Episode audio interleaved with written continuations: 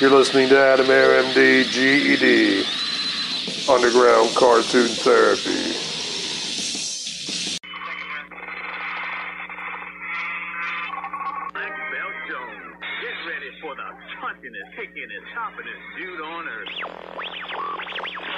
The story of an American family. The hills have eyes.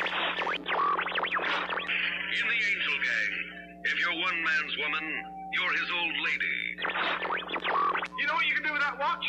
Stick up your ass. Cool! A date with Chubby Cook! All up in it with Chubby Cook! It rests on 13 acres of earth over the very center of hell. You don't feel guilty at all. I haven't done anything I'm ashamed of. Maybe I haven't done enough. Maybe I should have killed four or five hundred people. Then I would have felt better. Then when I felt like I really offered society something. The man-eaters. Tougher than the men they hate. She-devils on the prowl. Friendliest, most radio amor. A $25 gift.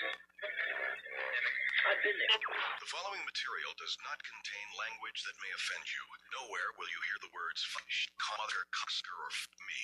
Sorry for any inconvenience. All right, guys, welcome back to the show. I'm with Grandma Gutterpunk, and we're doing the Scum Rock episode today, Mom. So I totally thought of you. Yeah. Nobody knows more about Scum Rock than you do. You got a gutter snippet for us today? In your book of uh, your big book of gutter snippets?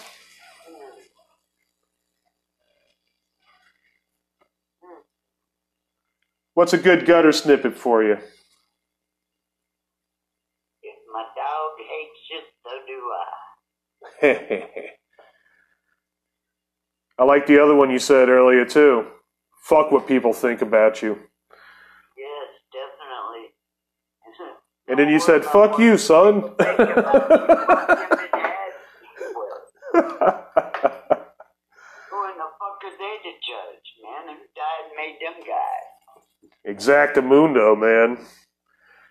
Uh, well, I, uh, I'm gonna do the Scum Rock episode today. You're gonna hear that with us. Oh, hey, how can uh, people get a hold of you if they want more gutter snippets? I'm always on Facebook. How they find you? Not Grandma Gutterpunk, right? It's listed on there too as one of my nicknames, but I'm listed under Marjorie. Marguerite Smith, y'all. All right, well, look. We got the guy on today. His name is King Spoet. And he grew up, uh, he was raised by El Duce and a bunch of other uh, scum rock dudes like that. And, you know, GG Allin, he's doing a GG Allin comic. People are going to get to hear about that. I was like, well, you know, you call that shit rape rock, right? That's what I said. That's what I said on the show. and he goes, well, I never got down with the rape rock more than it's porn rock. That's what he said. you heard me? What'd you say, Mom? I said date rape rock. Feed her a Roxy. She won't remember it in the morning. That's what it reminds me of, right? Like GG Allin would just grab anybody and start butt fucking them. Yeah. Where's the Rohypnol? He'd shit on them, poop on them. They'd be a willing sex slave by the time he was done with them. And then El Duce would just sing songs about fucking day rape and rape and and porn and it was rape rock. That's what I fucking called it. I was like, it's scum rock is rape rock, right? Yeah, blind bitch and restraining orders was all about beating on women. Yeah, that's what it's about.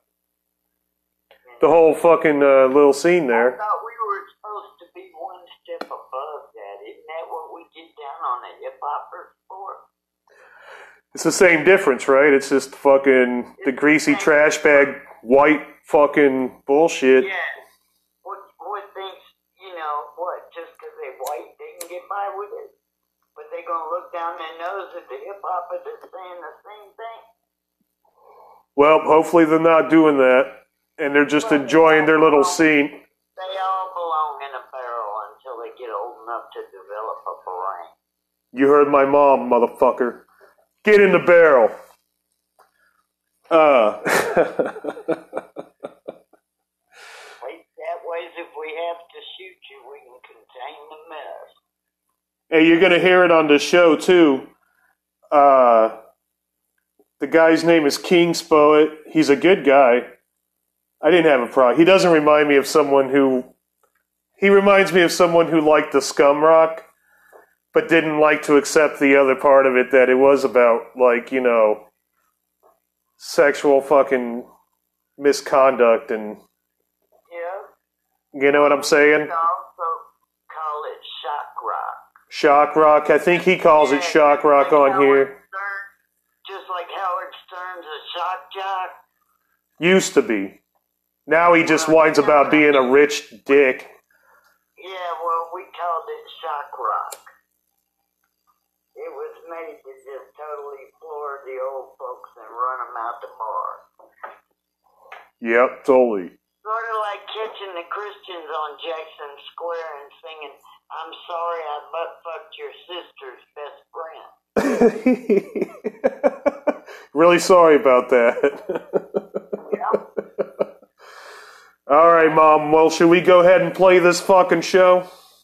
Yeah? All right, let's get this fucking thing rolling. And thanks for being on with me during season six because if you guys didn't know it, we did the fucking Halloween show with Dame Darcy and Russ McKay on Halloween. My mom's on the fucking show. That was my brother's last fucking show with me. And uh, right after that, my mom got hurt, y'all. So if you want to send And her. there was a ghost train in the background of the story I was telling about the old train hopper. Oh, yeah, I didn't tell you guys about that. whistle that appeared on your recording, remember? Yep, you guys had. Yep, I did not fucking edit that on. You guys can go back and listen to my mom telling about the hobo ghost story. And right when she says FTR, fucking, there's a train, uh, like, whistle, like, in, I mean, it's just. Yeah, I was like, what? I had to go back and listen to it like fucking 10 times. I, I couldn't believe my ear. And you know, it's not like I'm, I am near a train track. It's, I mean, you know, it's about a half a mile away. You can hear it, but it was not running. Dimensions that make that sound anymore. No, they don't even make that fucking sound anymore. So, you know, you guys got to go back and listen to that shit. Totally haunted. Totally awesome episode. Three and a half hours of Halloween. it is fucking haunted. That was a haunted motherfucker right there, Mom. Ooh, ooh. I guess they were afraid I was going to reveal secrets, and that's why I was kind of pushed off the force. You think they they thought you were going to reveal the secrets? Uh, don't they know an old ain't never going to tell everything they know? I'm telling you, man. Just to be a pain in the ass. well, that you guys go back, listen to that. My mom, if you want to kick my mom down some funds, we'll tell you at the end of the show.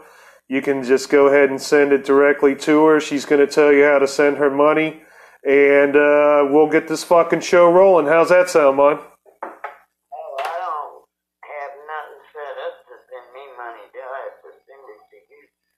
Well, send my mom some weed, or you can send her smoker. Uh, I better hurry up and stop this before I get in trouble. All right, hold on. Uh oh. We'll be right back. The Helping Hands Corporation has been feeding unfortunate children in over 156 countries for over 20 years. For only 28 cents a day, you can feed a little girl that's really cute. Call 1 800 Cute Kids and feed one of those little dudes today. Thank you. We now return, dude. dude. What's up, guys? Welcome back to the fucking show. Sixth season. I don't know. It's a fucking time warp. Where the fuck? Speaking of broken times, that's not what this fucking episode's going to be about, right? We're going to be uh, going into the academies of scumfuckery. And uh, I haven't been in that uh, filthy ass pool for a while, but uh, I w- want to welcome to the show. Who do I got on the fucking horn here? This is uh, King Spoet, uh, founding member of the Spoets, uh, inventor of the grinder tar, uh, and uh, lo- no, all around scum fuck. Have you ever seen the Antiseen? Oh man, Antiseens are, are great friends of mine. I, I was in the Charlotte scene before I got into having a band. We used to hang out at the Milestone Club, but uh, Nice. Antiseen was um, was boycotting it at the time. So they used to play at a place called the Golden Rose. I think I'm getting that right. And we would go over there and, and, and watch them. And, and and the funny thing was that everybody else that played out there were all these uh, hair metal bands Yeah. and uh, yeah, that was back in like '85, which is like prime hair metal synth. and and uh, they put Antiseen on, and Andy Yeah. always drew real well. They had a great show, Yeah. always right from the Yep. right from the start. Definitely. And uh, and, and then after their show, there'd be some fucking hair metal band on there, and I'd be like. Oh, let, let's get the let's get the fuck out of here. And my buddy Clay says, "No, man, let's stay. Look at all these sluts." and it was true. It was place was packed out with fucking sluts. You could you could like just you know hold your hand out and, and then and you like pick up some fucking drunk metal slut. It, it, would fucking take you home and cook you food. what happened to that fucking shit? That shit's fucking dust in the wind, right?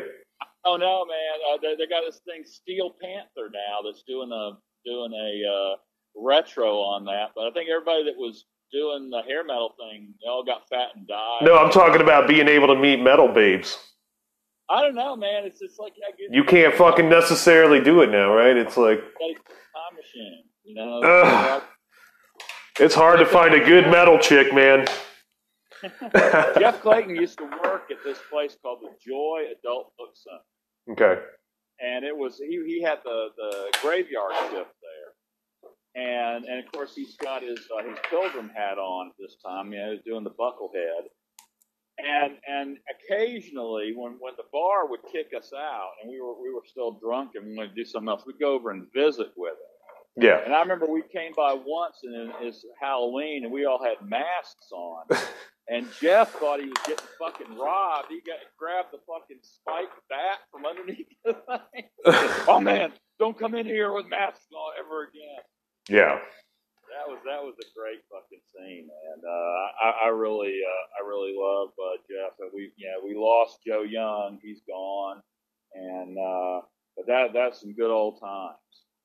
When uh you met fucking Seth Putnam, I saw that photo. That Oh, was yeah. fucking sick.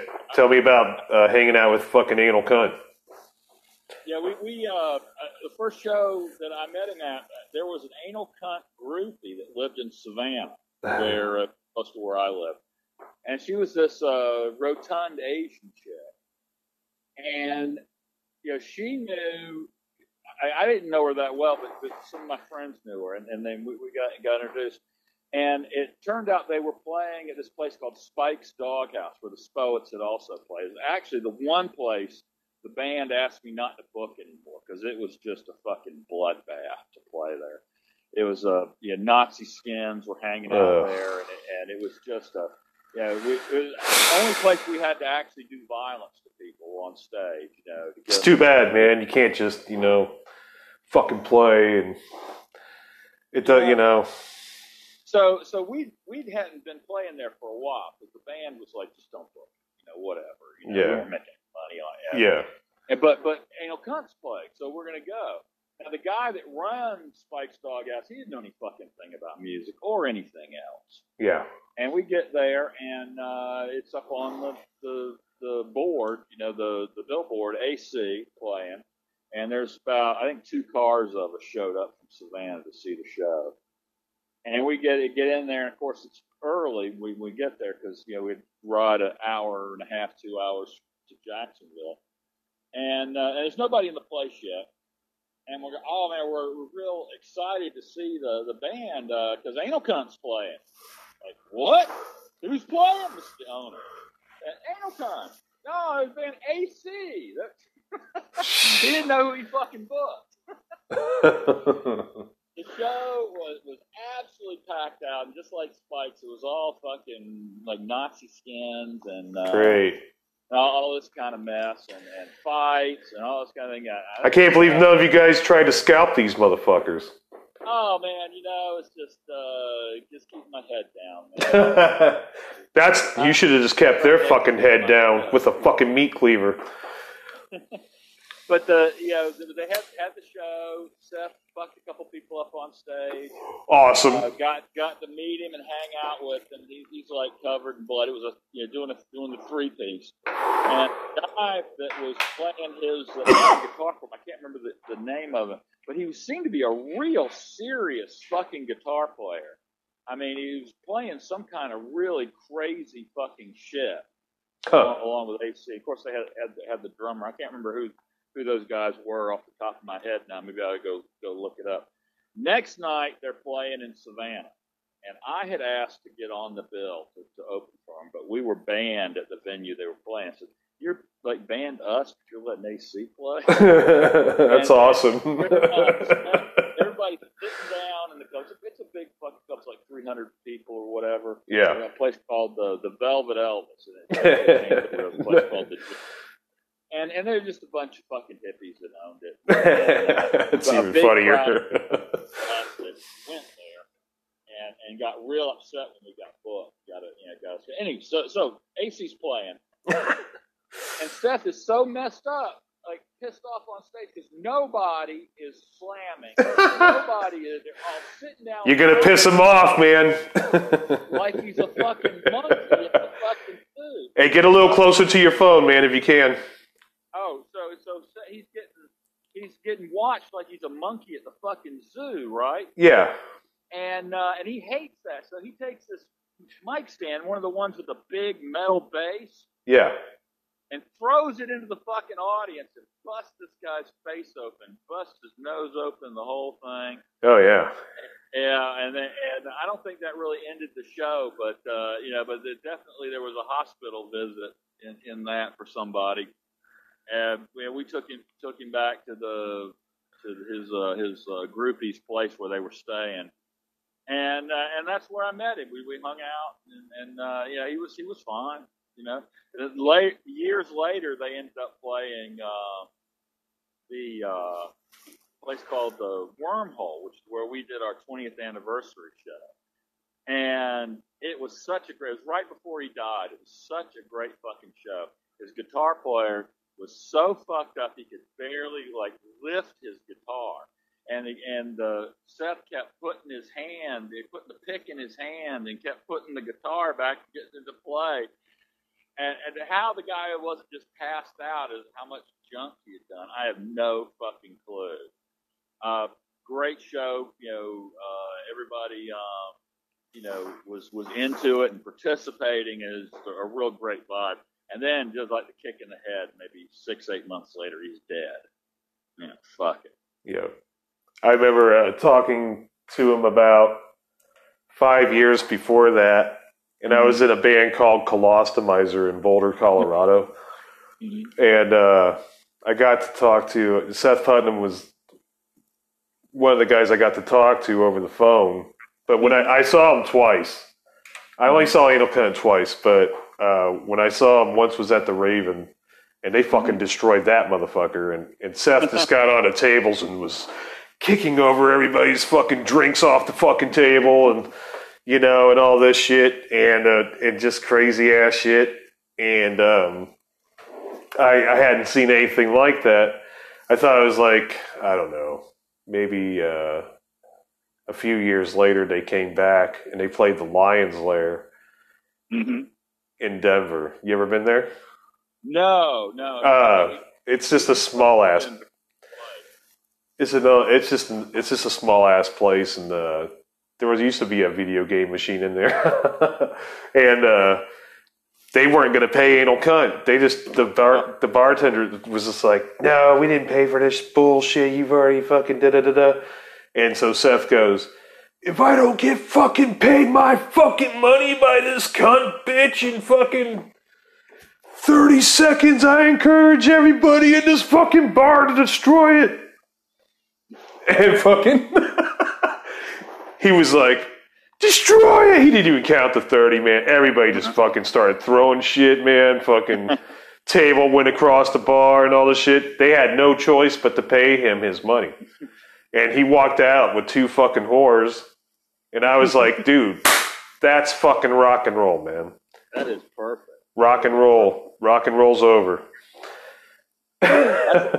One gig. I mean, we used to we used to throw some you know some very you know extreme shows. You know, fireworks, naked strippers. You know, Yeah. blood, all that kind of thing.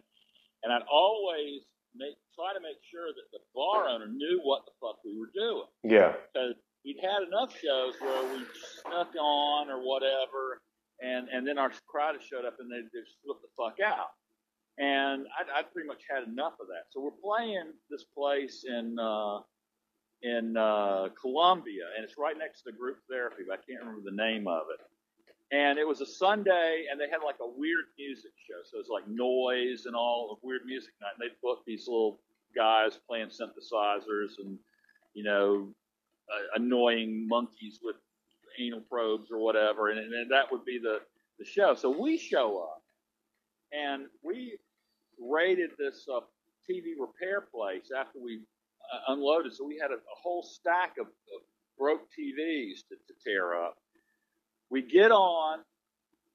The crowd jumps into the TV, just smashes everything up. So there's a couple inches of broken glass all over the fucking bar fireworks go off, so everything's smoky. There's no, no, no way, no way out of that. We got the girls. Girls are all naked, and all of a sudden, I notice the PA. Oh shit. So I'm like, all right, PA's gone. So I switched to saxophone from the thing, and we just, but the, but the PA's gone, but the amps are still plugged in. So we're still we're going guitar and and saxophone through my amp, and and and we play like that for another like ten minutes till the sound man gets around behind the stage and, and unplugs us all. Once we're unplugged, I jump up to the front of the stage. We're the Spoets. Good night. And one of those things like that. There were 300 people there to see us. The place Nice. uh, we're supposed to get the door.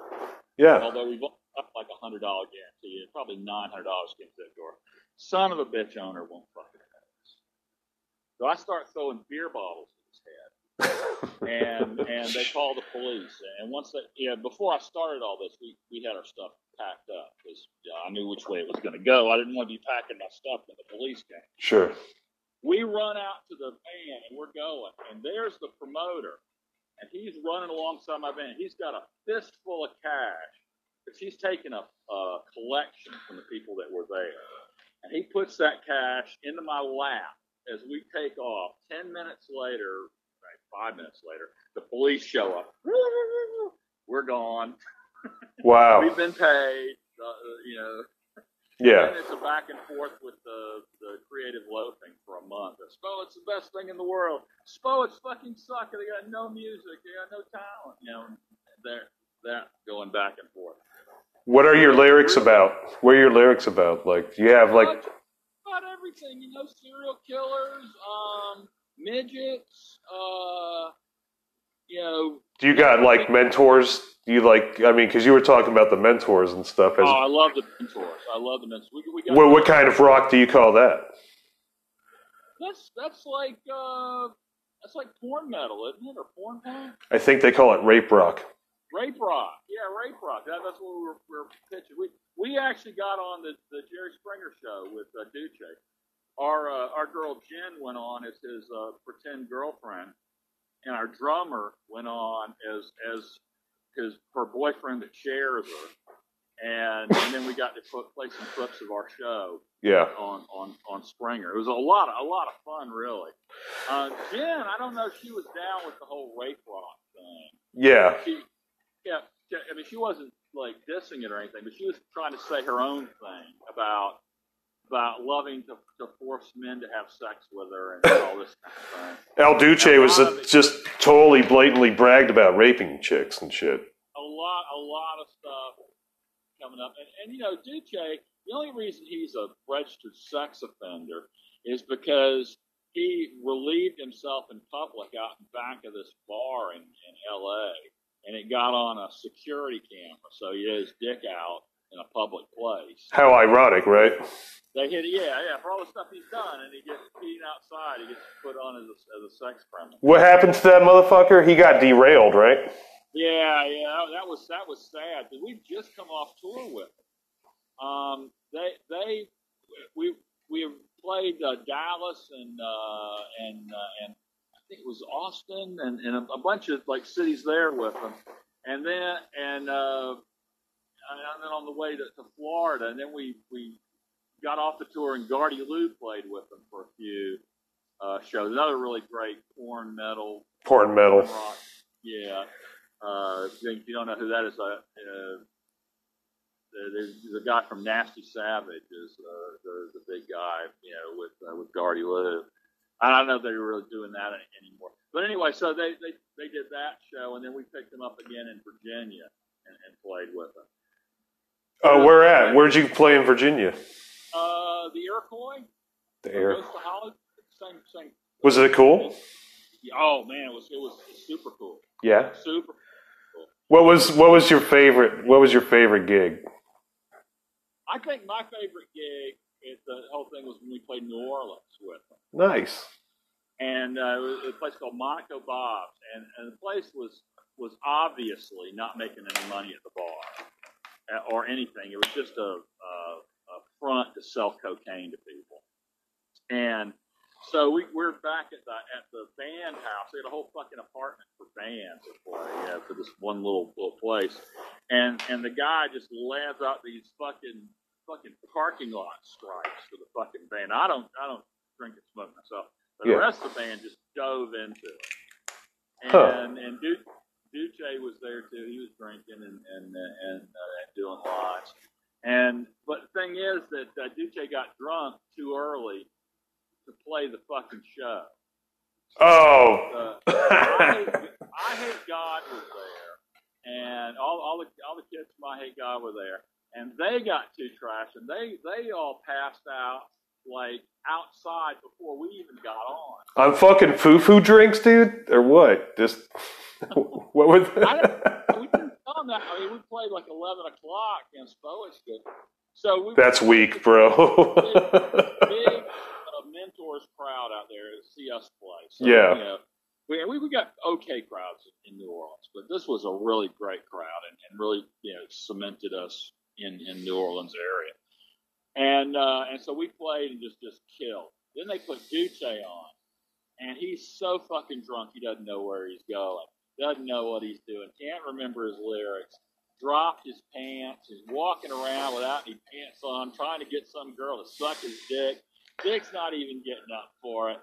The band's just just playing him on, and, and this this has got to be the best show ever. yeah, it's like So, the classic scumbag formula. cla classic, like yeah, GG, like uh, doing lines and, then fucking the show up, you know, kind of thing. You know who Joe?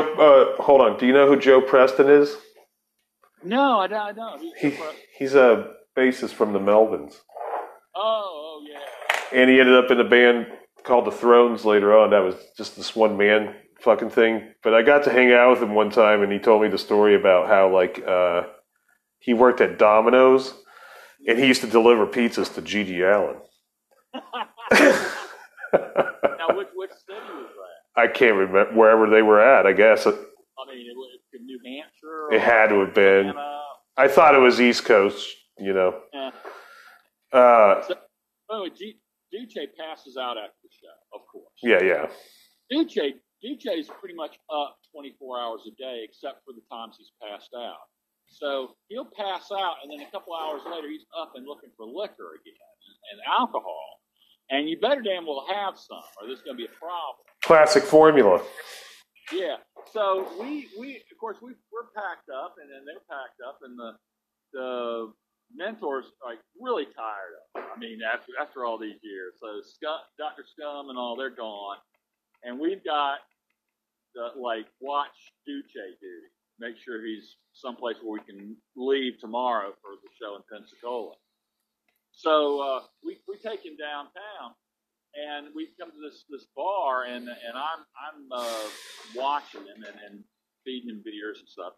And Twiggy from Marilyn Manson comes in, and he's got two just drop dead goth one on each arm, coming in there.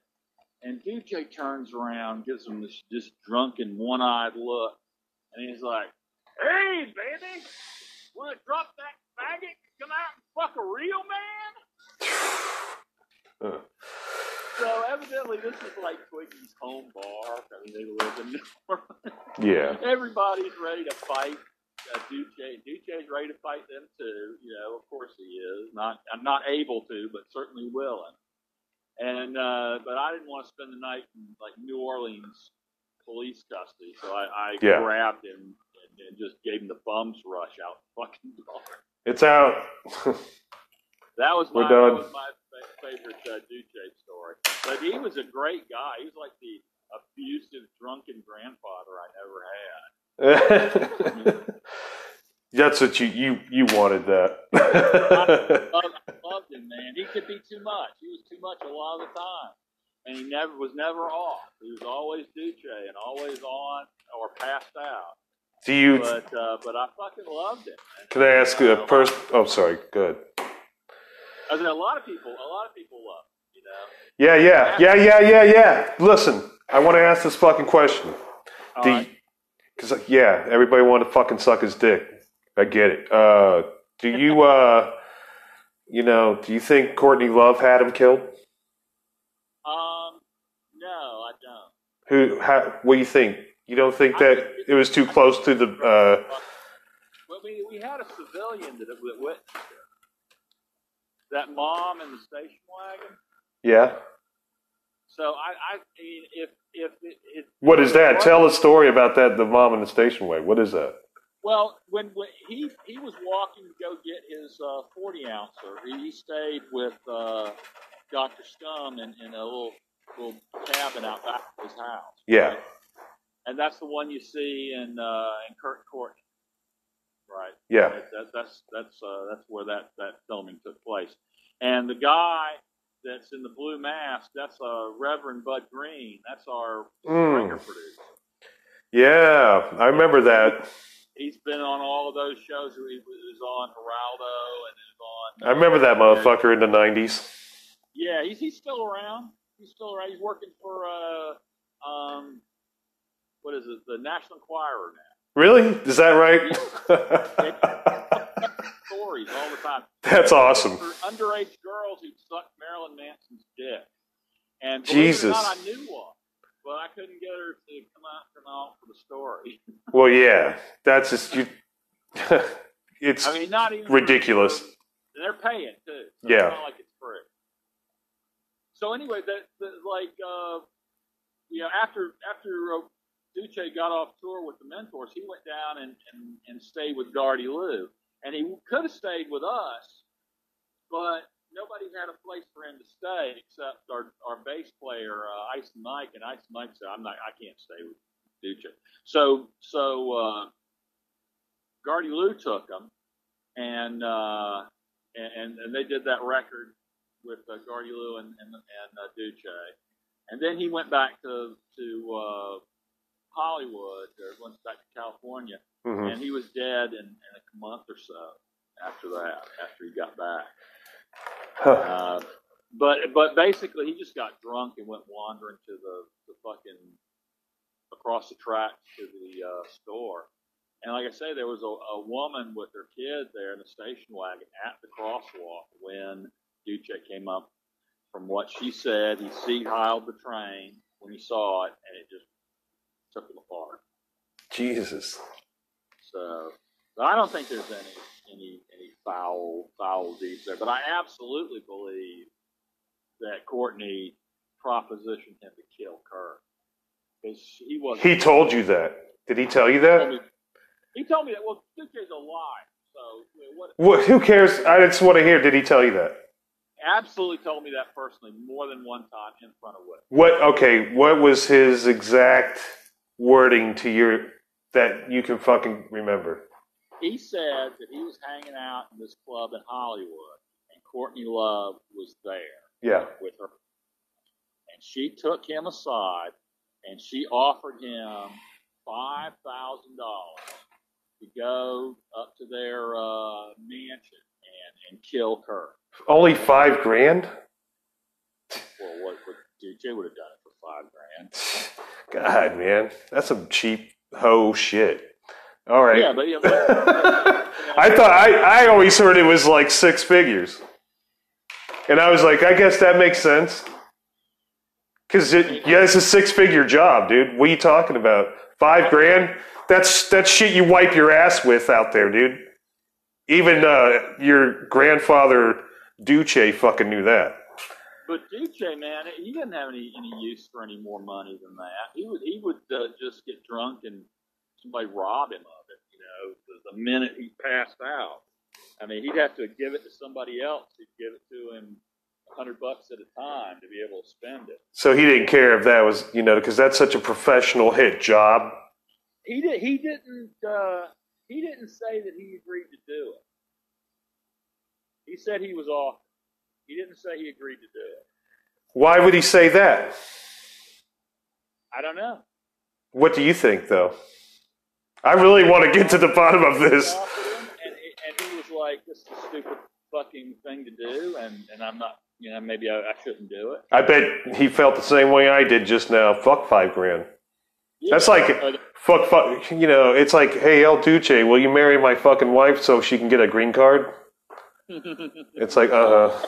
You know how DJ made his living for a long time in Hollywood? What's that? He had these ads up at the bus station, right? Yeah. And I wish I had a photograph of one of them. I, I would, and it was all like, "We will help you get into commercials and the movies. Call up this number." All right. yeah. And so these kids would get off the the fucking um, the bus, and and they'd see that oh get in into commercials, and they'd call. He'd get calls, dozens of calls, and so they, then they'd show up at this little storefront thing he had, and uh, and it, and if there were girls, they, he'd send them into straight porn. If there were guys, he'd send them over to gay porn. And if they didn't want to do that, he didn't have any use for it because there was no fucking commercials or anything. It was all like porn. But about one out of five or six of them would, you know, take the couple of thousand dollar payday to go make a porn film, and he'd get his cut. And that paid for the bus ad and, and drinks. Yeah, it was a pretty pretty easy hustle. Yeah. wow. Yeah, he, he told me that story too. That was that was a great story. Huh. But uh, but yeah, he just uh, send, sending everybody out. To, I know you had some dreams, but how about doing some porn? He was all right, man. I thought, you know, I always thought it was more porn rock than uh, rape rock, but I remember, I thought he coined the term rape rock, man. He did t- term rape rock. Okay. He, he was always good with a with a turn of phrase, and then got that you know got the the PMRC hearings, and they they uh, uh, read his lyrics out loud at the Senate. That was that what made his fucking career. Jesus. I love it, that great man. Metal Blade record. You know, It really, like, how many people, like, over the years have uh, felt that way. And I remember, you know, I'm not necessarily there because I went through the whole thing. I remember, like, in the early 90s, and I would Mhm. still, like, jam out to a couple of uh, GG Allin songs and shit like that, Oh. you know. Uh, I think it's Well, just timeless, but that, that's what I'm working on right now. Um, But Anal Cunt, I'll always listen to.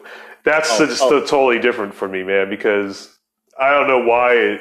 Because it really, there's mentors and GG Allin have this four on four beat, right? Like, yeah. and you know, Anal Cunt's like, you know, fucking, and you know, it's just two different. uh, sounds, you know, but kind of in the same vein. And uh, you know that was cool, man. I, and then uh, what was the female mentors band? The Cedar Street Sluts. I think there's a few of them, right? Oh. Uh, the Gen- the Wim, the Woe Mentors. yeah. You ever heard those? No. That they're the, like the oldest uh, female mentors cover band, I think. Uh oh. We'll be right back. Have you been seriously hurt in an accident? You could have serious money coming to you. I was seriously hurt in a car accident. I was laid up in the hospital, and me and my family were in trouble due to me missing work. S.W. Sanford and Son got me $150,000. Call S.W. Sanford and Son. They'll get you the money you deserve. Don't wait, call now. I'm S.W. Sanford. Me and my son have collected millions of dollars for clients that have been unfairly injured, just like you. Call S.W. Sanford and Son now. 1510 Big Bucks. That's 1510 Big Bucks. Call now.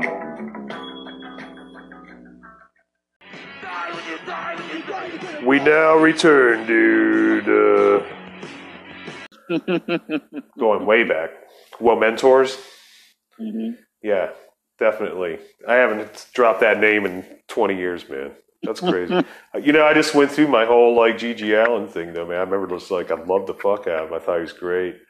And I remember Oh, well, uh, the one such a- time, you know, I got to go see him, and uh, it was at the I never got to go see GG. Aztec Theater, and uh, it was with uh, Bunny Genghis and Psychedelic Zombies, like two older dick bands or whatever from back then. Bunny Genghis was like the scum rock band uh, from there, and I, I saw how sensational the the method the methodology and how therapeutic it was to fall into scumbaggery. You know what I mean? Oh, hell yeah. and yeah. uh, I never had a problem with it, to be honest. I, I still draw it in my uh, in my comics to this day. You know, these guys are like twenty one forever.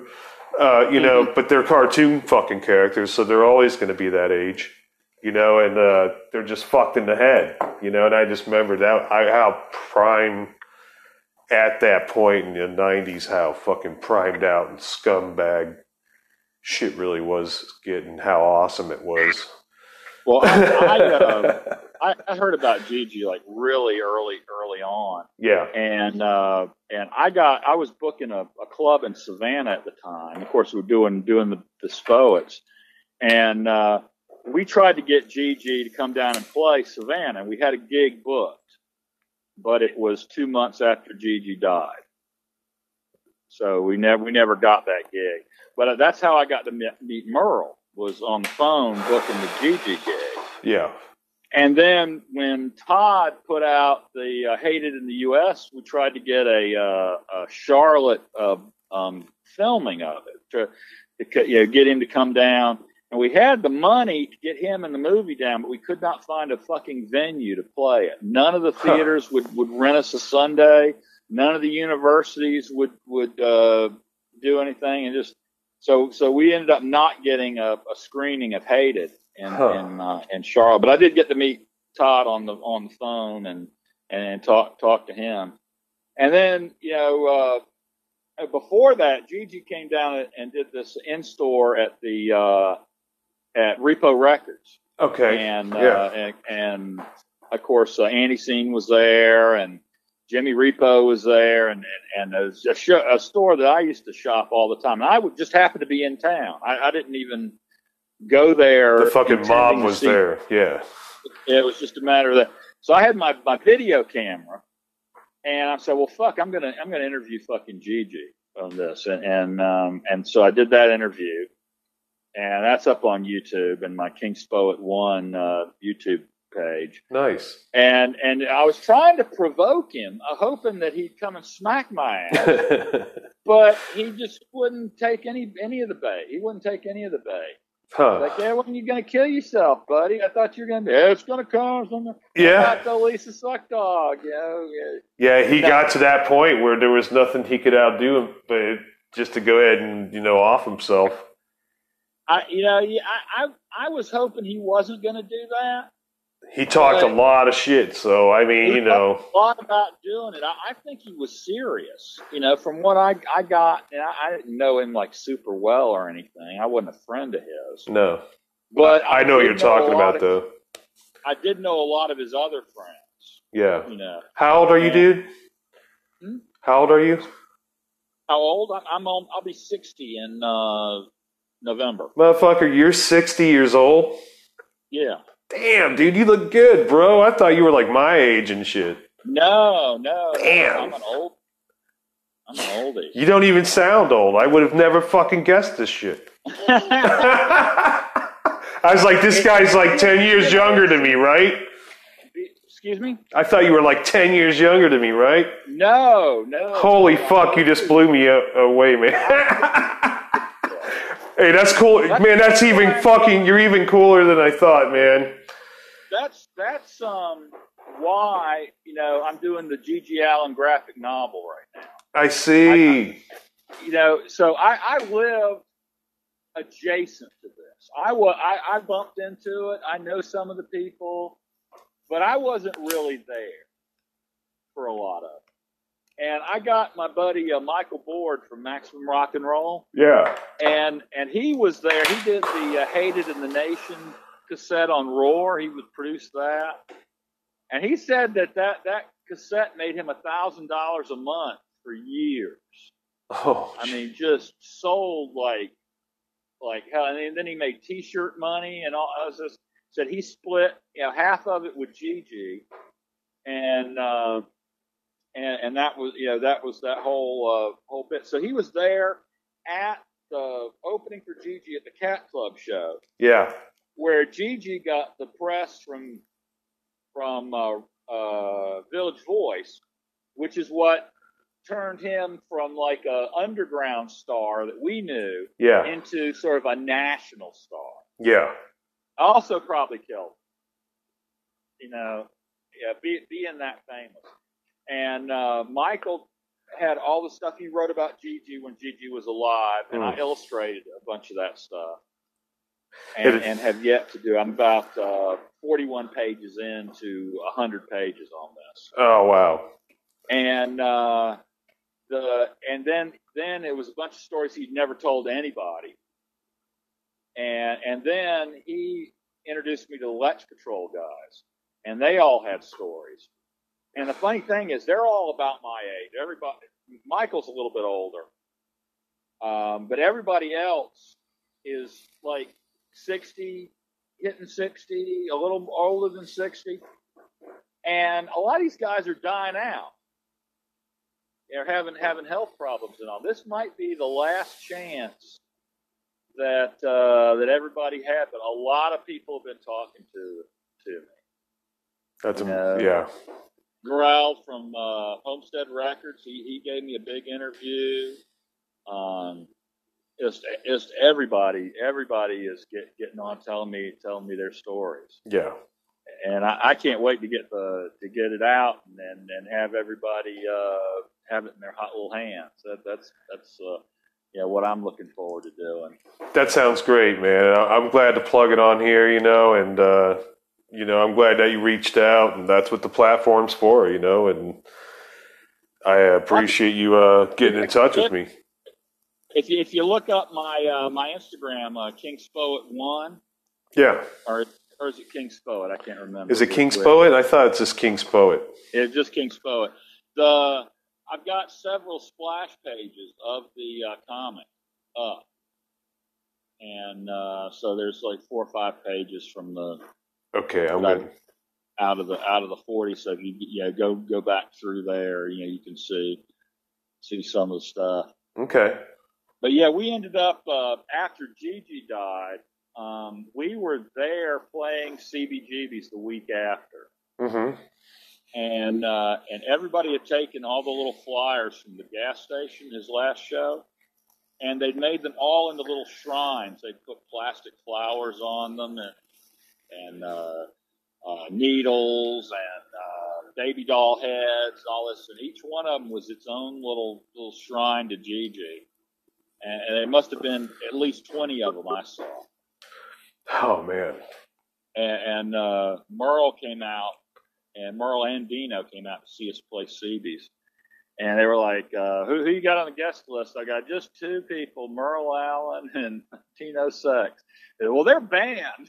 uh, well, could you let them in this, once? And, and, uh, and, and, and so they, they let them in. Dino got naked, jumped up on stage with us. Uh, Merle uh, gave uh, one of our girls uh, oral pleasure at the at the edge of the stage. Oh yeah. All of it's on video, and it's just luck because one of the other opening bands had a video camera. I didn't even have my camera out, so it's just a a, a crazy accident that I have video of this. nice. Yeah, they they were nice enough to send me a VHS of the of the show. That's amazing. Yeah, we, we I'd uh, we, we toured with the Murder Junkies. Murder Junkies were great, great fun. We played down in uh, Tampa, and it was like uh, Mike Denied was was was head front in the Murder Junkies at that time, Okay. and and Mike was a total fucking heroin mess Oh, this time. And we we had played up at the Continental, and our drummer Hippie Mike had gone off with them, and they were just gone. And it was looking to like nobody was going to be there for thing. We set up his drums, talking about how we were going to murder him if he fucked up a gig. And sure enough, they show up five minutes before the fucking gig, you know. Nice.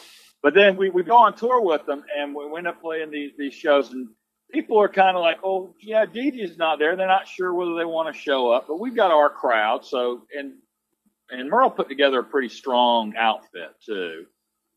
Yeah, uh, the, you know, Junkies were, were really tight musically. And a lot of people got to, got to hear it, you know, with, without GG, which, which I like.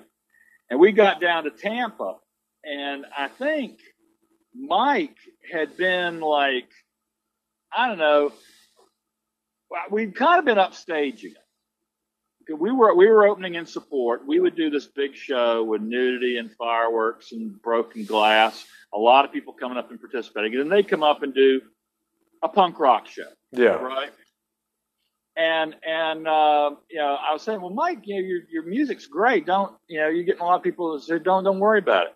So the last show he had was he was going to upstage us. So he takes the uh, microphone and sticks it up his ass for the last song.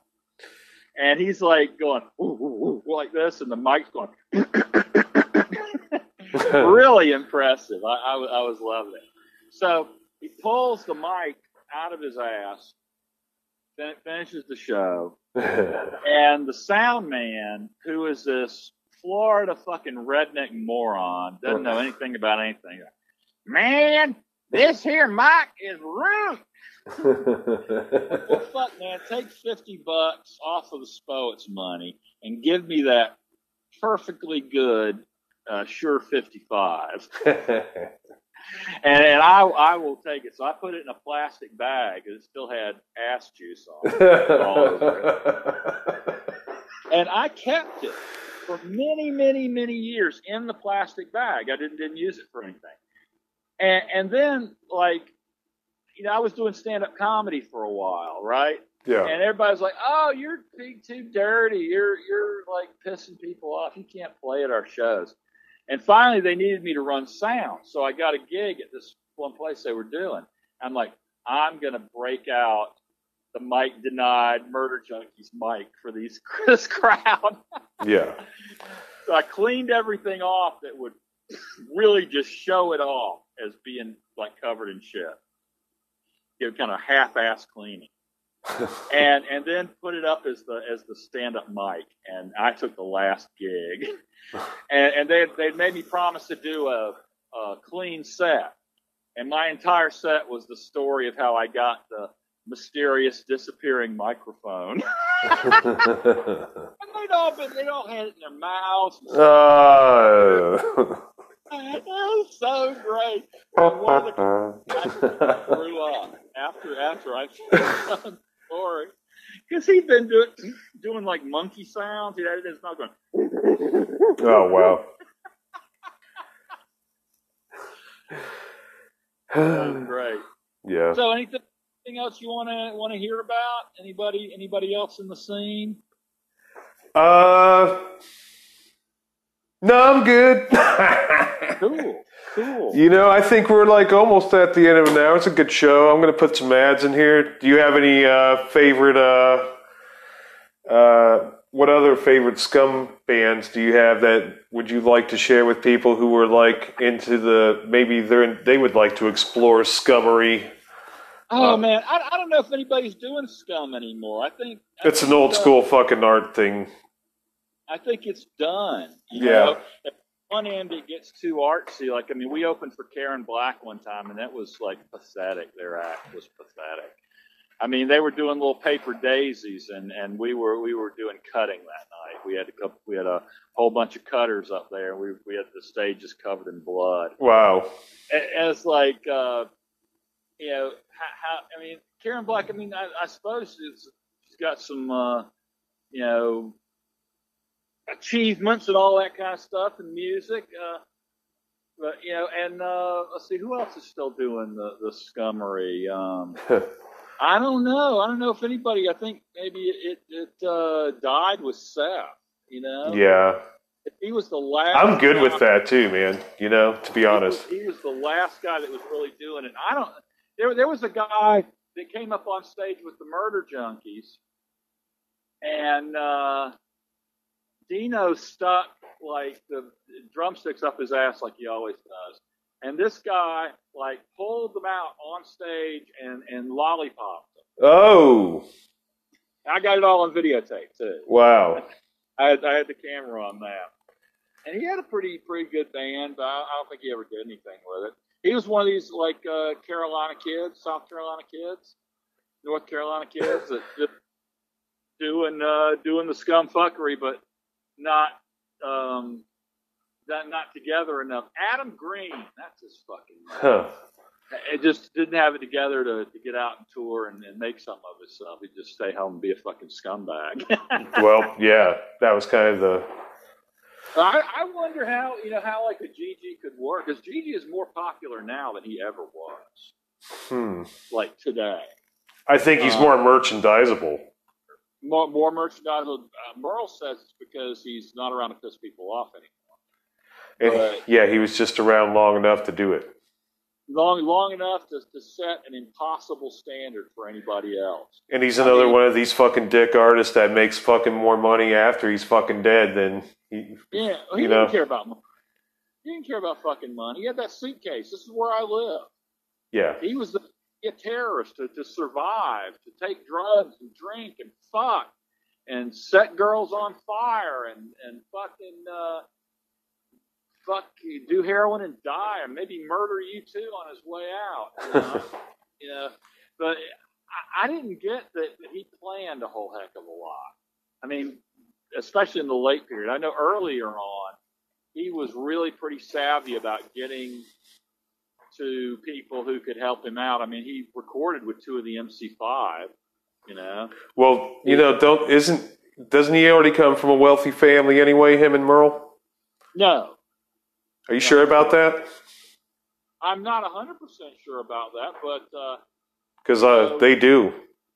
really, Yeah, and the whole thing was is that, um, and here's where I get MDGED on you because I know some of these little weirdo facts like that. But no, his family owned a chain of laundromat, and uh, they they did well, man. You know, and uh, it was just like their call to go ahead and uh, exceed and to be artists because they had the money to go ahead and just do it and I think that was it. You know, it was like they didn't have to work or nothing, so they just had to play rock and roll, and they did it well. You know, but uh, it it was just you know he he was well off. I mean, you know, he didn't have to worry about money. So you're right on this one end, but you know, my point earlier was that you know if you look at how you know, there's like a Funko fucking GG Allin bobblehead. You know what I mean? Yeah. That's, you know, that's like, you know, would, would fuck somebody up for doing that. I mean, yeah, that's what I. That's the thing is, you know, One, one of my buddies did a cartoon of him in Atlanta when he was living at the Claremont. yeah, Um, and uh, he he got in the guy's fucking face like, "You think I'm a fucking cartoon? You think I'm a fucking cartoon? Yeah. Not some kind of a fucking joke." you-" And it's like, "Hey man, it's just a fucking drawing. You don't like it, you know, whatever." You know? yeah, and he'd get in your fucking face after that too, and just jump right in. Yeah. Yeah, It, it was funny. One of one of my uh, my girlfriends, she um, hung out at the Clermont in Atlanta, right when GG was living there. yeah, and and she was get, getting downstage and or get, was near near the stage and he comes down from the room he's fucked up he's got a big handful of dollar bills and he puts the whole handful of dollar bills in in her lap and said i give you all that to pee on me right here she said she didn't do it because she was pee shy yeah. Some people are. you ever been pissed on? oh yeah Yeah, you got it on video. no no no just uh, personal stuff man Yeah. Uh, there, I'm, I'm an iceberg, man. There's only that, that little cap that you see above. The rest of it, the rest of it goes deep. What's the But it's most? funny because, like, uh, you know, I, I've done like the the pee stuff and and uh, Yeah, that's what I was about to say. What's the most scumbaggy thing that you ever did? What's the most? I girlfriend from New York, Yeah. and she she was always like, "I'm not gonna fucking pee on you. I'm not gonna fucking pee on you. I don't care. Whatever, you know, whatever you're into." Yeah. And then one night she gets like really drunk with me on beer, and we go to bed together, and she pees all over me and the bed and everything. And she's like, "You better not tell anybody. You better not tell anybody." oh, man, it was so beautiful. You know? like she was a participant or whatever. She just like passed out and pissed herself. Wow. Oh, I don't mind, babe. I'll clean up. You better not tell everybody. That's great, man.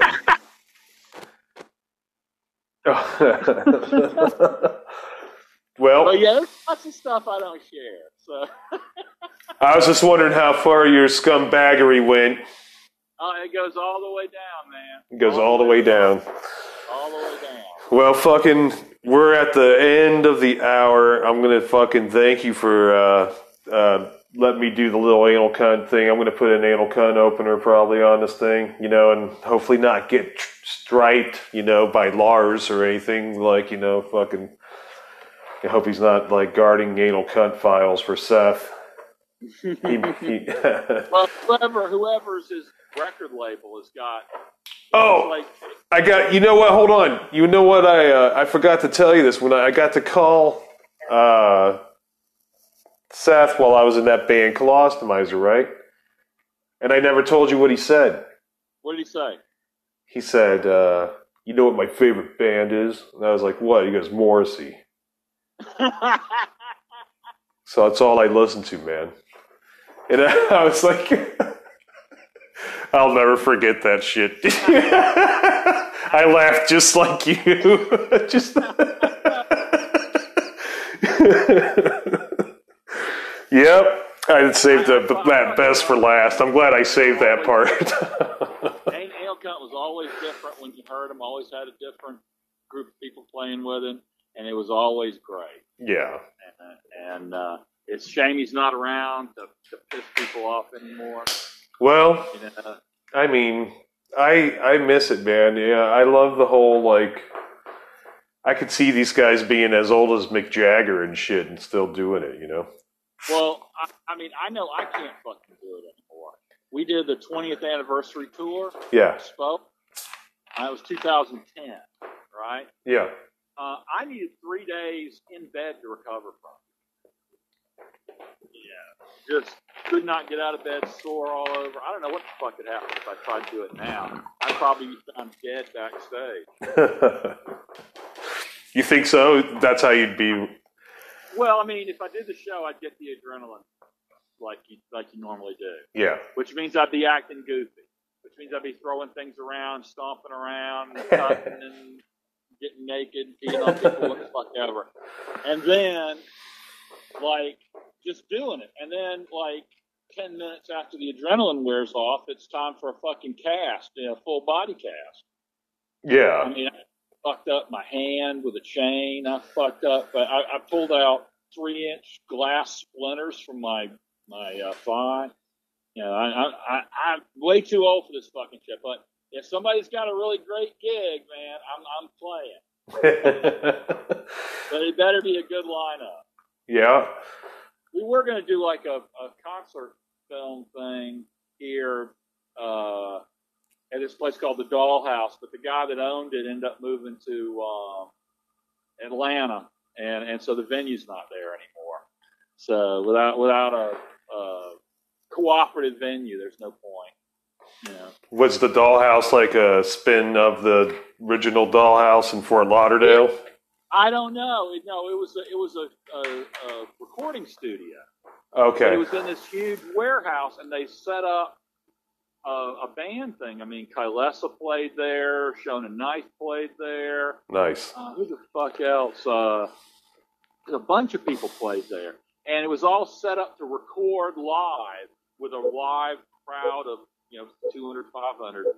And I was like, man, you know, I could make some some big uh, steel props, and uh, and we could really do a great show here Yeah. but it never it never happened. You know, I don't know. Maybe maybe in the future something will- something happen.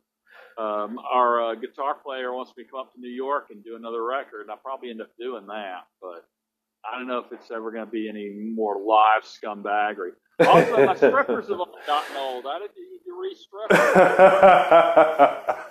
These are the days of our lice, man. you know? Sharice is still uh, young enough to do it, but she's she's a little spark shy. She's not as as as uh, brave on not getting hurt.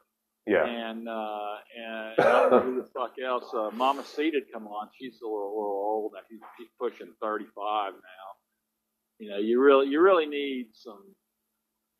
Yeah, nineteen year old junkie chicks is the ideal. and, and where do you go find those? I don't even know anymore. I knew 30 years ago. Today, fuck, I mean, uh, hmm. they were all in my my peer group, my friend circle. Yeah. No, it's probably not a good idea, man. I think after. I put Cramps. Who wants to calling all free? it's gonna be some like you know fat ass fucking you know he's older than you by five years or whatever sitting in his grandma's basement all like cheeto dust all over his you know fingers in this keyboard I see some pretty hot chicks on doing like the OnlyFans and all that have the, you know, the right look and the right attitude, you know. Um, but you know, who, where where the fuck are they? You know, Scranton. I don't know. And would they come down for a show and you know whatever? I i don't know don't know. I don't know.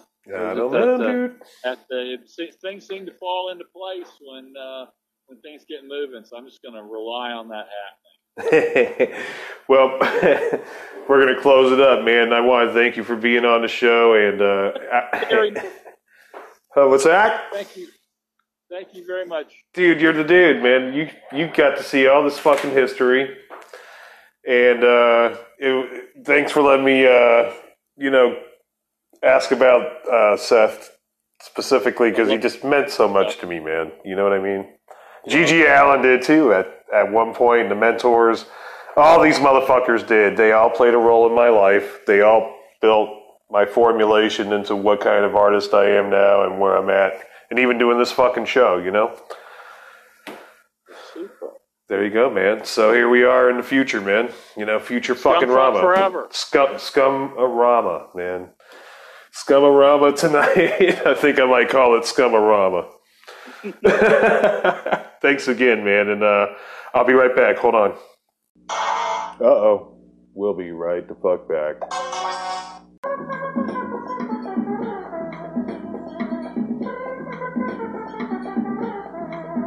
Now, for a limited time at Taco Chime, you can get four ultra cheesy roll up tacos for 99 cents. Wow, that's a good deal.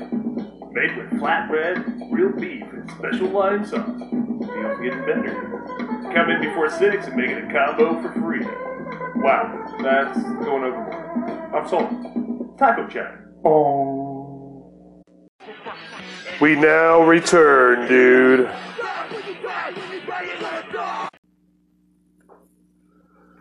Well, what'd you think about that show, Mom? Alright. Yeah, Kingspo, it's cool, huh? Yes, definitely. I was like, holy shit, you're fucking, you're an elder? I couldn't believe it. I thought he was fucking younger than me. Same thing every time I look in the fucking mirror. Dude, I couldn't believe it. He, You're an elder? I know, and then when I went back and stalked his Instagram closer, I was like, holy shit, he is an elder. But he, he looks young, and uh, he sounded young. I I was like, you knew El Duce, what, for five minutes, motherfucker? But it turns out, no, he, he was there. I thought he was like 30 years old. I was like, what, you saw El Duce before he fucking went to cable? That wasn't even funny. I know it. No, hey, you know what, Mom? You got to laugh with, you know, what am I paying you for, Mom? Well, you know, last I heard, I didn't have a job. Being disabled's all about. I know that's what we are. I guess that's why we're doing a punk rock podcast for, Because we really don't care if we get paid or not. and I don't really give a fuck how many people. We're having fun and we're putting information out there for folks. Yeah. There if they need an ear to listen. I guess my overall review of the show was like it made me feel fucking old. I was like, wow, I used to like that shit. And that, you know, I I rarely I listen to older punk rock. Not to go there. Because if you think it made you feel old, what does that make me, chop liver? well, uh, I do I do feel old with the music, if you know what I mean. Like Yeah. the shows seem like a long time ago, and that whole fucking movement. And I remember just being stoked to be a, a scum rocker. It's it's weird watching some of these new little youngsters come out doing these shows. Like, what was that that one group that everybody kept getting arrested at all their shows? Blind Crack or something like that. Oh, the leftover crack. Yeah, leftover crack. That's what it was. the guys in New York, yeah. What about them? I said everybody kept getting arrested at their shows.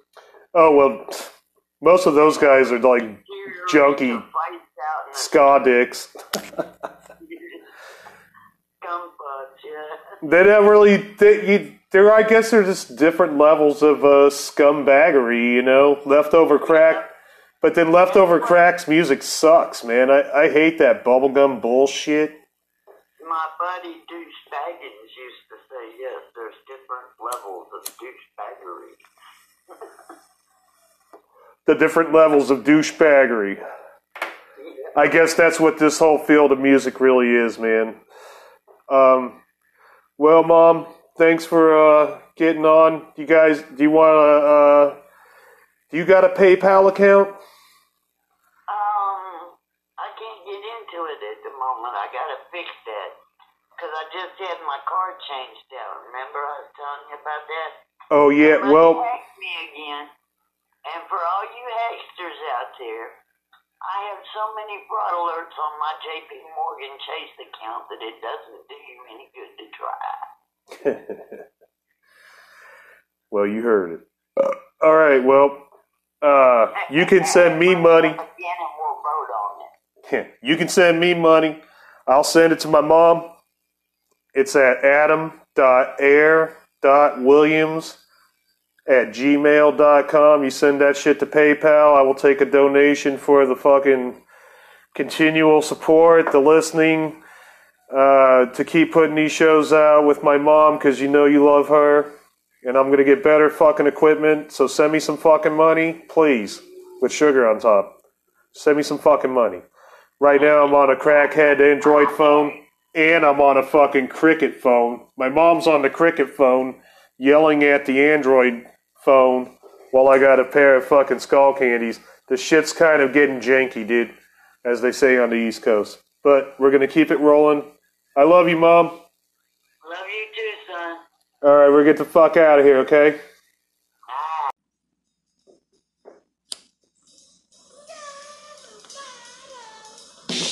You've been listening to Adam Air MD GED Underground Cartoon Therapy.